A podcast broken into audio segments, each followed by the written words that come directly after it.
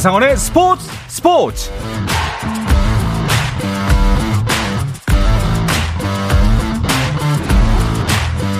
스포츠가 있는 저녁 어떠신가요? 아나운서 한상원입니다. 오늘 하루 이슈들을 살펴보는 스포츠 타임라인으로 출발합니다.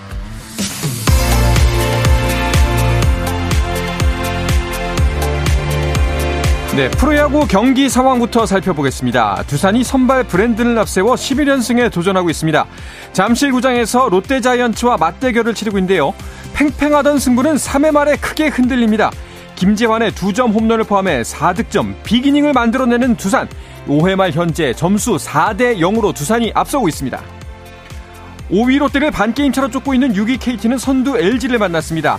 LG도 SSG와 1.5경기 차라 안심할 수 있는 상황은 아닌데요.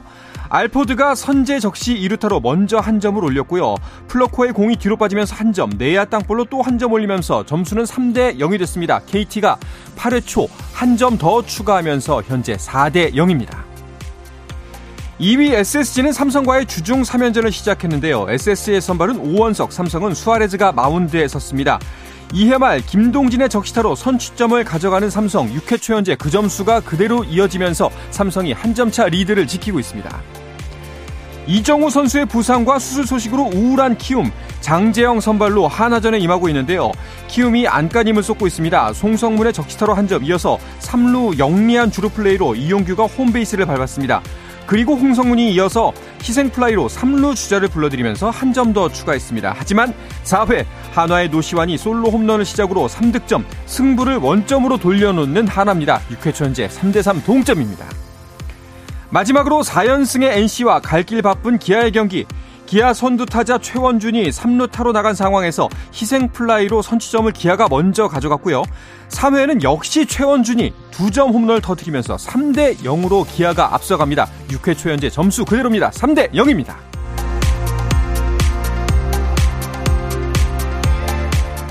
우리나라 여자 축구 대표팀이 여자 월드컵 H조 조별리그 1차전에서 콜롬비아에 0대 2로 패했습니다. 이 소식은 잠시 후에 자세하게 전해드립니다. 황선홍 감독이 이끄는 아시안게임 축구대표팀이 국내 선수만 모여 사흘간의 훈련에 돌입했습니다. 대표팀은 이강인 등 해외파 선수 4명과 K리그를 대표해 올스타 친선전을 뛸 3명을 제외한 14명의 선수가 소집돼 훈련을 가졌습니다. 황선홍 감독은 훈련에 앞서 이강인에 대해 문서로 된 건 아니지만 PSG와 계약 당시에 긍정적인 교감이 있었고 이강인의 출전 의지가 상당히 강하다며 대표팀 합류를 긍정적으로 내다봤습니다. 서울고의 오른손 투수 이찬솔이 미국 프로야구 직행을 택했습니다.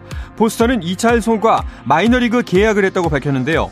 이찬솔은 medical test를 받기 위해 미국에 머물고 있습니다. 계약 세부 내용은 medical test가 끝난 뒤에 공개될 전망입니다. 여자 골프 세계 랭킹에서 고진영이 1위 기간을 163주로 늘렸습니다. 고진영은 지난달 27일 순위에서 세계 1위 기간을 159주로 늘리며 은퇴한 로레나 오초아의 158주를 뛰어넘는 역대 최장 기간 1위 신기록을 달성했고 이번 주까지도 1위를 유지했습니다. 2위는 넬리 코다, 3위부터 5위도 리디아 고, 릴리아 부, 인뤄닝으로 변동이 없습니다.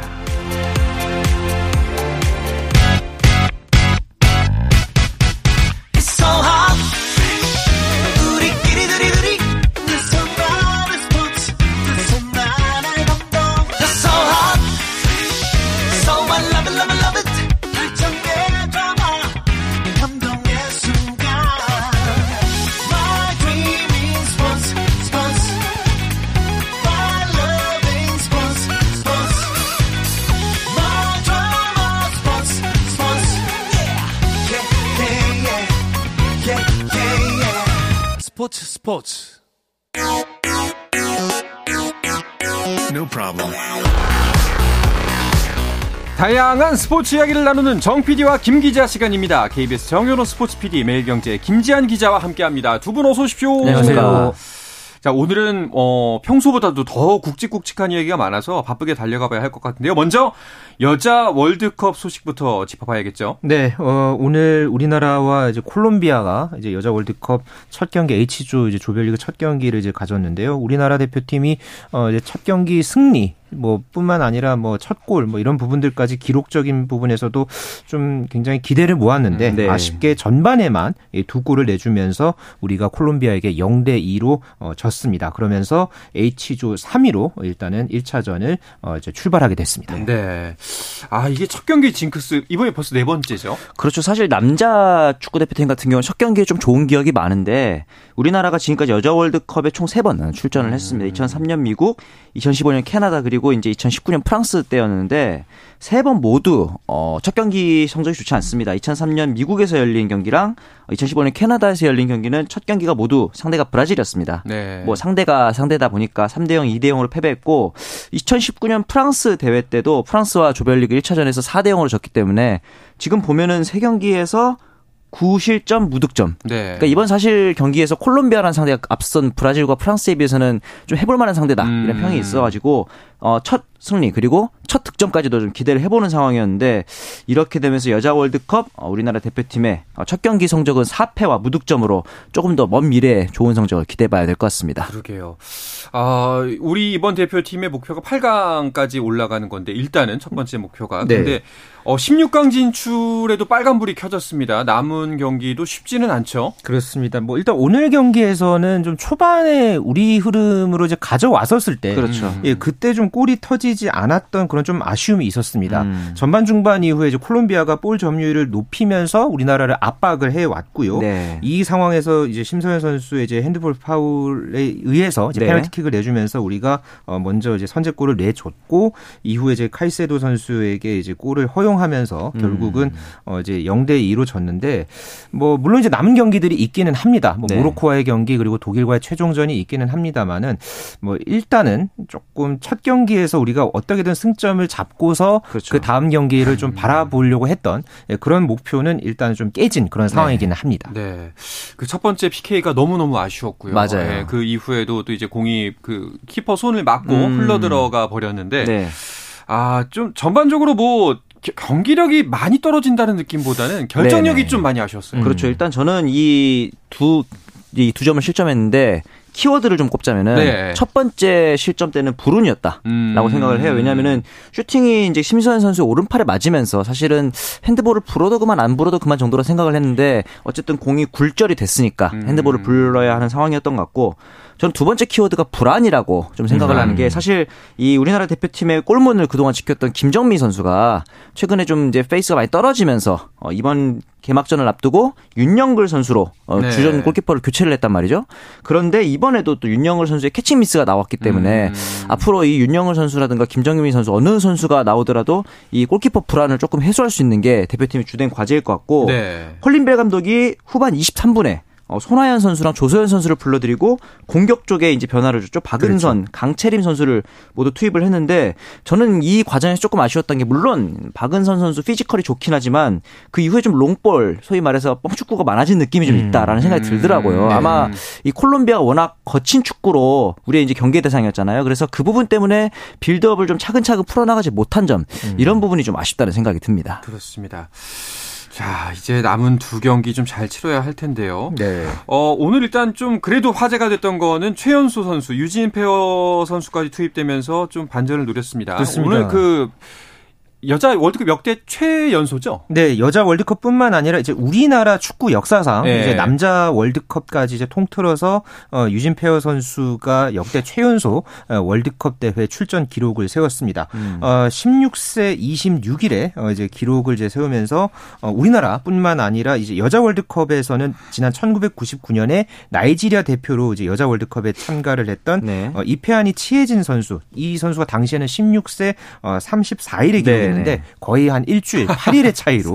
예 이제 네. 페어 선수가 이제 새로운 기록을 세웠는데 네. 뭐 많은 시간을 뛴 거는 아니었습니다. 하지만은 또 이렇게 1차전에서 또 이제 좋은 경험을 이제 싸움으로 해서 향후에 어, 또 유진 페어 선수가 또 이제 한국 여자 축구에 또 네. 새로운 에이스로서 또 이 역할을 하는 데 있어서 오늘 경기 굉장히 중요한 경험이 됐을 것이라고 어, 생각이 듭니다. 네, 이번 콜롬비아와의 첫 대결을 앞두고 콜롬비아란 팀 자체의 색깔이 굉장히 공격적이고 굉장히 거친 팀 이어서 네. 저희가 걱정을 많이 했거든요. 맞습니다. 오늘 봤던 경기로서는 네. 어떤 평가를 내릴 수가 있을까요? 제가 말씀드렸듯이 중간중간 상황에서 우리나라 선수들이 볼키핑을 좀 어려워하는 모습이 있다. 네. 미드필드에서 공을 만들어가는 모습이 좀 부족하다고 생각을 했는데 아마도 말씀하신 것처럼 그런 거친 플레이에 선수들이 지레짐작으로 겁먹은 게 아닌가라는 좀 생각이 들기도 했고 음. 특히 저는 이 9번의 콜롬비아 9번인 라미레즈 선수가 후반에는 진짜 어, 원맨쇼라고 생각할 정도로 음. 개인 기량으로 우리나라 선수들을 휘젓고 다니는 느낌이 좀 있었어요. 그래서 개인적으로는 이 피지컬뿐만 아니라 스피드에서도 이 콜롬비아 선수들에게 조금 밀린 느낌이 있기 때문에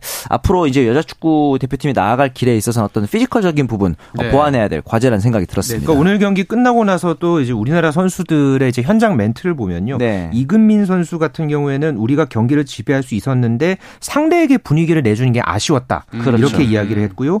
지소연 선수 같은 경우 에는 작은 실- 실수들 때문에 좀 어려운 경기를 했다. 음. 뭐 이렇게 이야기를 하면서 좀 분위기를 가져오기 위해서 많은 골이 필요했는데 그러지 못했다라고 말하면서 좀 울먹이는 그런 어떤 음. 모습도 있었습니다. 네. 그러니까 암- 예. 네, 좀 짜잘한 그런 어떤 실수, 실수라든가 좀 어떤 그 흐름 이런 부분에서 예, 선수들도 좀 아쉬워하는 그런 분위기였습니다. 아마 가장 분한 거는 선수들이겠죠. 음. 그렇죠. 아마 오늘 경기를 통해서 느낀 바가 많았을 거라는 생각이 듭니다. 이제 네. 모로코를 노려봐야 될 텐데요. 네 네. 일단은 현재 상태에서는 우리나라의 16강행 어, 좀 험난해졌죠. 그렇죠. 이번 대회부터 참, 참가국이 32개 나라로 늘었기 때문에 조 3위가 진출할 수 있는 가능성이 없습니다. 그렇기 음. 때문에 무조건 2위를 확보해야 되는데 어, 앞서 독일과 모로코의 경기에서 독일이 6대 0으로 모로코를 제압했기 그렇죠. 때문에 네.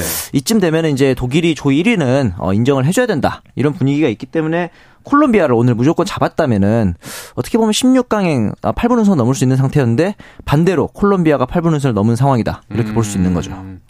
자, 모로코와 이제 2차전 그리고 3차전 독일전이 남아 있습니다. 일단은 무조건 모로코는 잡아야 되고요. 네. 근데 독일과 모로코의 경기를 보니까 과연 우리가 3차전 어, 어떻게 해야 되나 좀 막막한 게 사실입니다. 그렇습니다. 뭐 물론 독일이 현재 피파 랭킹 2위이기도 하고 네. 어제 경기를 이제 보신 분들은 아시겠지만은 독일이 이 피지컬에서 기본적으로 굉장히 우위를 점했죠. 네. 그리고 후반에 이제 모로코 수비진이 크게 무너지면서 그런 부분을 활용해서 독일이 굉장히 거세게 몰아치면서 후반에 참 이 많은 득점을 하면서 결국은 6대 0이라는 아주 큰 스코어 차이가 났는데요.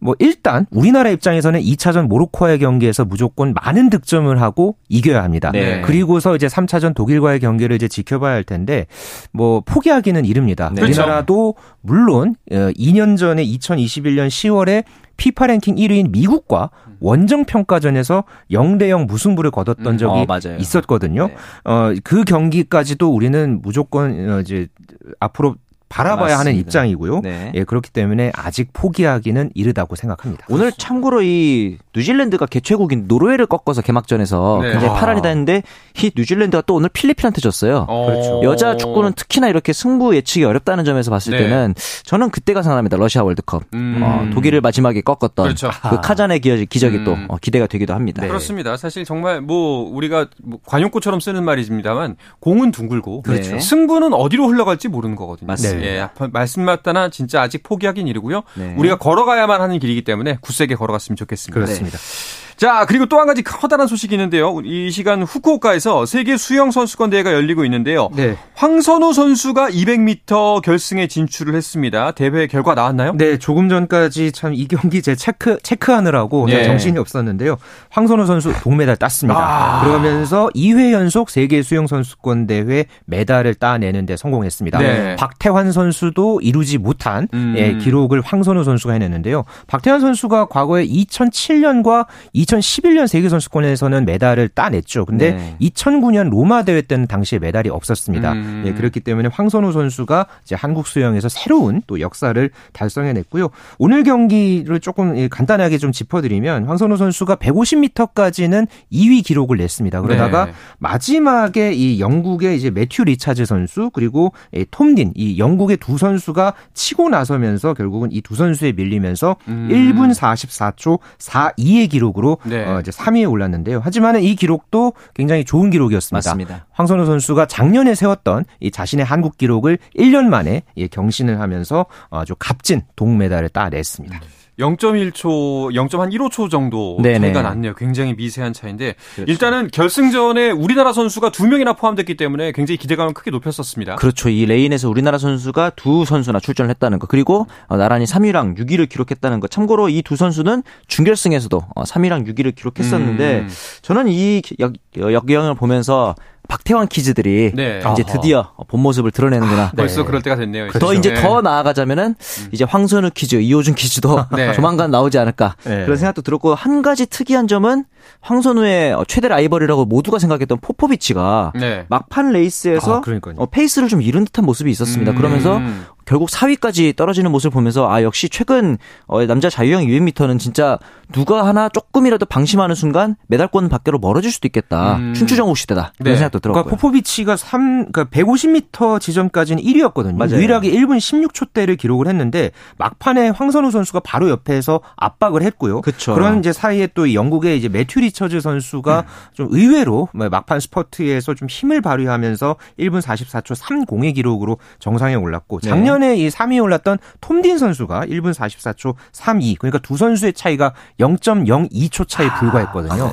예, 앞으로도 뭐 내, 앞으로 이제 이어질 뭐 9월 10월에 항저우 아시안 게임이라든가 네. 내년에 그 파리 올림픽에서도 그렇죠. 이 선수들 간에 뭐 이제 여러 경쟁들이 있겠지만은 네. 이 0.01초의 승부가 이 자유형 200m에서 메달색을 예, 좌우하는 그런 경기였다고 봅니다. 아니, 그러니까요. 그 말씀대로처럼 진짜 그 어떻게 될지가 모르는 게 음. 중국 판잔러 선수도 결승전에서 치열한 경쟁을 펼치지 않을까 싶었는데 아예 네. 결승에 오르지 못했잖아요. 아시안 게임 다가오니까 네. 이제 판잘러 선수와의 대결 기대를 했는데 지금 8명까지 출전한 결선에서 10위에 그쳤단 말이죠. 그렇죠. 말씀드린 것처럼 진짜 200m 지금 춘추 전국 시대다 볼 수 있겠습니다. 그렇습니다. 황선우 선수 일정 아직도 남아 있죠? 예, 자유형 100m 예선과 준결승 경기 내일 치르고요. 네. 그리고 오는 28일에 어, 이제 개영 800m까지 출전합니다. 사실 이 개영 800m가 이번 대회에서 우리나라 수영이 굉장히 기대하는 종목이기도 어. 하거든요. 뭐 황선우 선수뿐만 아니라 또 이호준 선수 그리고 뭐 김우민 선수도 맞습니다. 어, 오늘 굉장히 이 자유형 1500m에서 또 값진 또 한국 신기록을 어, 아, 자유형 800m죠. 여기서 한국 신기록을 작성을 해냈는데 네네. 이 선수들이 펼칠 또 여경도 굉장히 기대가 됩니다. 그렇죠. 개영 800m는 4명이 모두 자유형만 하는 거죠. 네, 맞습니다. 지금 사실은 박태환 선수 때만 하더라도 박태환 선수 한 명만 있었으니까 네. 개영이라는 종목을 기대하기는 쉽지 않았는데 지금 김우민, 이호준 그리고 양재훈 선수까지 나서고 있는데 이호준 선수 200m 결승에 나섰죠. 그리고 김우민 선수도 400m에서 5위를 했기 때문에 앞으로 한국 수영에 대한 기대가 커질 수밖에 없습니다. 그렇습니다. 같습니다. 한편 그 여자 개인 혼영의 김서영 선수는 안타깝게도 결승행까지는 무산이 됐습니다. 네, 여자 개인 혼영 200m에서 4연속 이 세계 선수권 결선 진출을 노렸던 김서영 선수였는데요. 아쉽게 어, 결선에는 오르지 못했습니다. 그럼에도 경기가 끝나고서 김서영 선수의 인터뷰가 화제였죠. 스스로 해- 어, 칭찬해주고 싶다. 어. 또 이렇게 이제 이야기하면서 좀 다독이는 모습도 있었는데요. 네. 그동안에 김서영 선수가 한국 수영에서 보여줬던 그런 성과들 정말 많았습니다. 그 자체만으로도 충분히 박수를 보낼 만하고 요. 오는 9월에 있을 항저우 아시안 게임에서 또 다른 역영 선전 기대해 보겠습니다. 네. 자, 또 어떤 이슈들이 있었는지 어 간단하게만 한번 짚어 주시죠. 배드민턴계에서의 안세영 선수의 지금 업적이 눈에 띄는데 네. 이번에 코리아 오픈에서 또 이제 정상에 올랐단 말이죠. 지난해에도 우승했고 올해도 우승하고 이 코리아 오픈 2연패가 방수현 선수 이후 29년 만입니다. 와. 네, 거기다가 이제 최근에 8 40 아, 8경기 중에서 단 5패밖에 없습니다. 안세영 선수 이번 다가온 아시안 게임과 올림픽에서 좋은 성적 기대해도 좋을 것 같습니다. 알겠습니다. 자, 이어서 메이저리그 이야기를 나누는 주간 MLB로 이어가 볼까 하는데요. 그 전에 잠시 쉬었다가 돌아오겠습니다.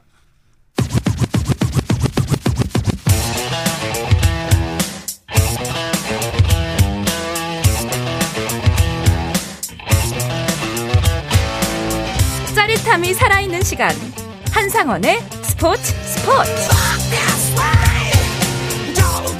어떠한 스포츠 이야기도 함께 할 수 있는 시간 정 PD와 김 기자 듣고 계십니다. 매일경제의 김지한 기자, KBS의 정현호 PD와 함께하고 있습니다.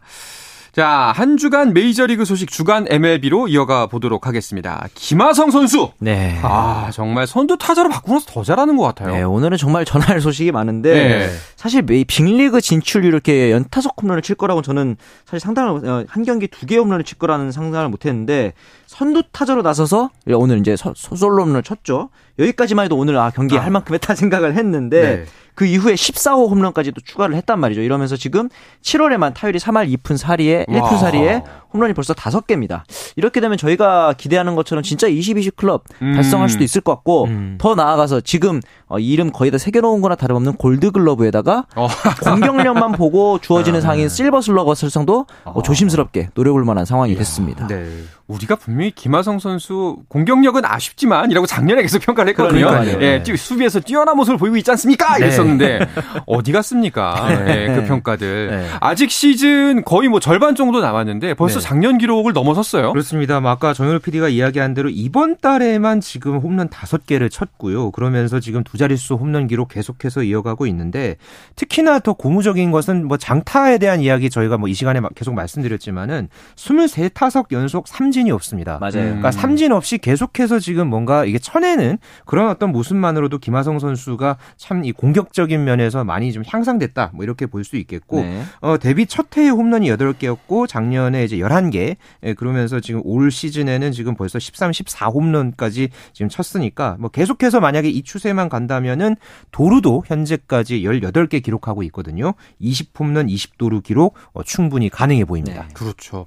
아니 샌디에고 팀 자체로 봤을 때도 이런 네. 활약을 펼치는 이루수는 정말 오랜만이다라는 자평이 있더라고요. 사실 이렇게 3할 타율 언저리를 기록하는 이루수가 2005년 시즌 마크로레타 정도까지 거슬러 올라가야 됩니다. 어. 거의 20년 전인데 그렇죠. 그렇기 때문에 이제 그 이후로도 뭐 크로 네머스라든가 다양한 이루수들을 시험해봤지만 김하성 선수를 샌디에이고가 이제 영입하게 된 배경이 있는 거고 이렇게 되면서 이제 샌디에이고 팬들 사이에서도 김하성은 절대 어, 트레이드 불가다. 왜냐하면 사실은 음. 이 외국에서 데려온 선수기 때문에 이적료를 지불한 상태잖아요. 그만큼 이제 김하성 선수에 대한 애정도도 높아지고 있는 상태입니다. 그렇습니다.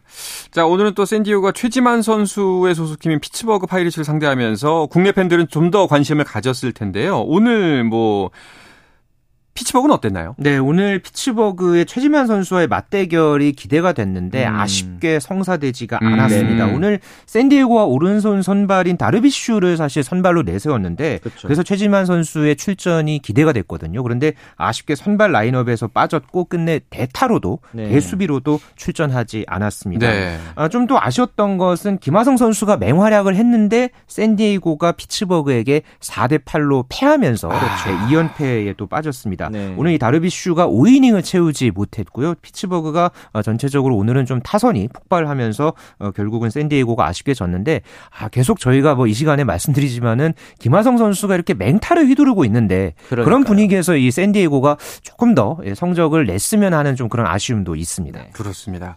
아, 이게 성적이 좀 뒷받침된다면은 김하성 선수의 활약이 더 빛이 날 텐데 맞습니다. 그 부분 하나가 딱 아쉽네요. 맞습니다. 예. 네. 자, 그리고 요즘 MLB 이야기하면 오타니 선수 이야기를 안 할 수가 없는데 여전히 메이저리그 홈런 1위죠. 그렇죠. 시즌 36번째 또 홈런을 쳤는데 이 홈런이 지금 저희가 본 기록이 맞는지 모르겠는데 발사각이 19도입니다. 사실 이 19도짜리 발사각이라고 하면은 펜스 직격. 그렇죠. 쉽게 말해서 라인 드라이브성 타구입니다. 거의 직- 예, 직선. 예, 이런 타구가 워낙 발, 그 타구 속도가 빠르고 힘이 좋다 보니까 펜스를 그대로 넘어가는 네. 옛날에 이제 우리나라 야구에서 장종훈 선수가 네. 아. 유격수 키 살짝 넘기는 타구 쳤는데 그게 홈런이 됐다. 음. 뭐 이런 이제 그 이야기들이 있었는데 지금 오타니 선수가 이런 타구들을 현실에서 보여주고 있는 거죠. 만화에도 이거 쓰면 혼나요. 그렇죠. 현실감이 떨어진다고. 그러니까요. 네.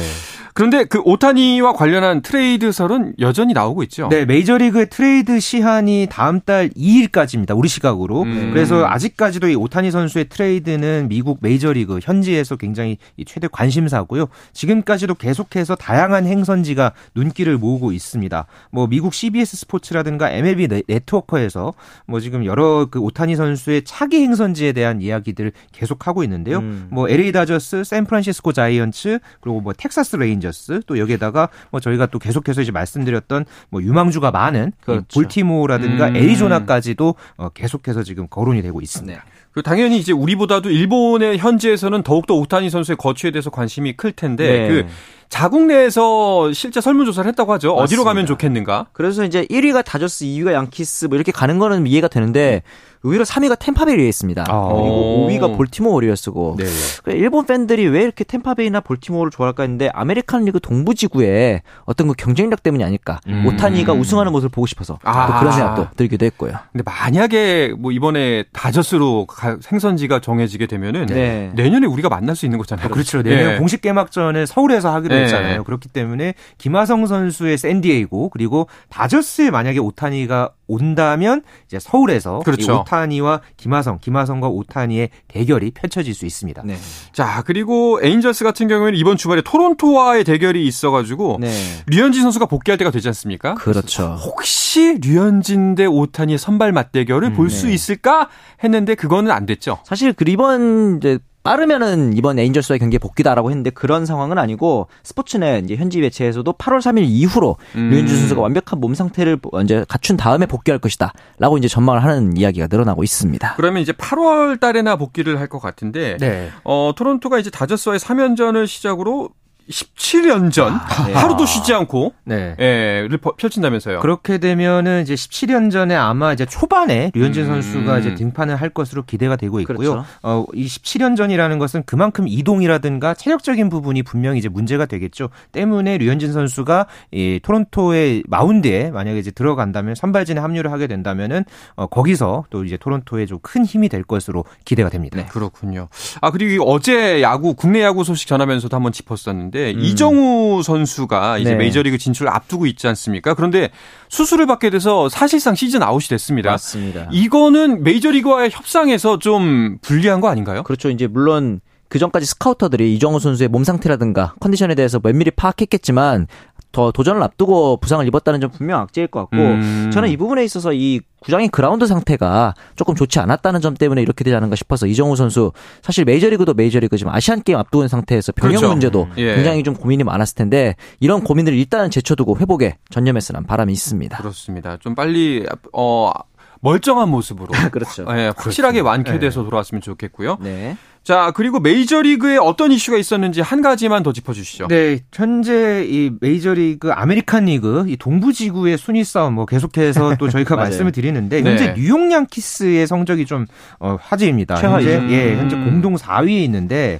만약에 이제 양키스가 아, 최하위로 마치게 된다면은 이게 33년 만입니다. 어. 예, 때문에 현재 이제 볼티모어부터 현재 4위, 뉴욕 양키스, 보스턴까지 지금 승차가 8게임 반차인데 네. 뭐 지금 지구 선두는 좀 쉽지가 않고요. 네. 이 와일드카드 경쟁을 지금 하는 그런 어떤 상황에서 과연 양키스가 이제 마지막에 좀 어떤 성적을 낼지 이 부분이 굉장히 좀 주목할 요소로 꼽혔습니다. 네. 아니, 어, 양키스가 이런 성적인 거는 근데 이게 못하는 게 아닌 게 아메리칸 네. 리그 중부지구가 양키스가 1위예요. 그러니까. 승률로 보면 말이 그만큼. 네. 아메리칸 리그 동부지구는 역시 죽음의 조다. 네. 이렇게 요약을 할 수 있을 것 같습니다. 희한한 것이 펼쳐지는 게 또. 메이저리그네요. 네. 다른 팀이 너무 잘해서 순위가 밀려나는. 맞습니다. 알겠습니다. 자, 오늘은 이제 허락된 시간이 끝나는 것 같아서요. 네. 이야기를 끝으로 이번 주 정 PD와 김 기자는 마쳐야 될 것 같습니다. KBS 정현호 스포츠 PD 매일경제 김지한 기자와 함께했습니다. 두 분 오늘도 고맙습니다. 감사합니다. 내일도 저녁 8시 30분에 뵙겠습니다. 한상원의 스포츠 스포츠!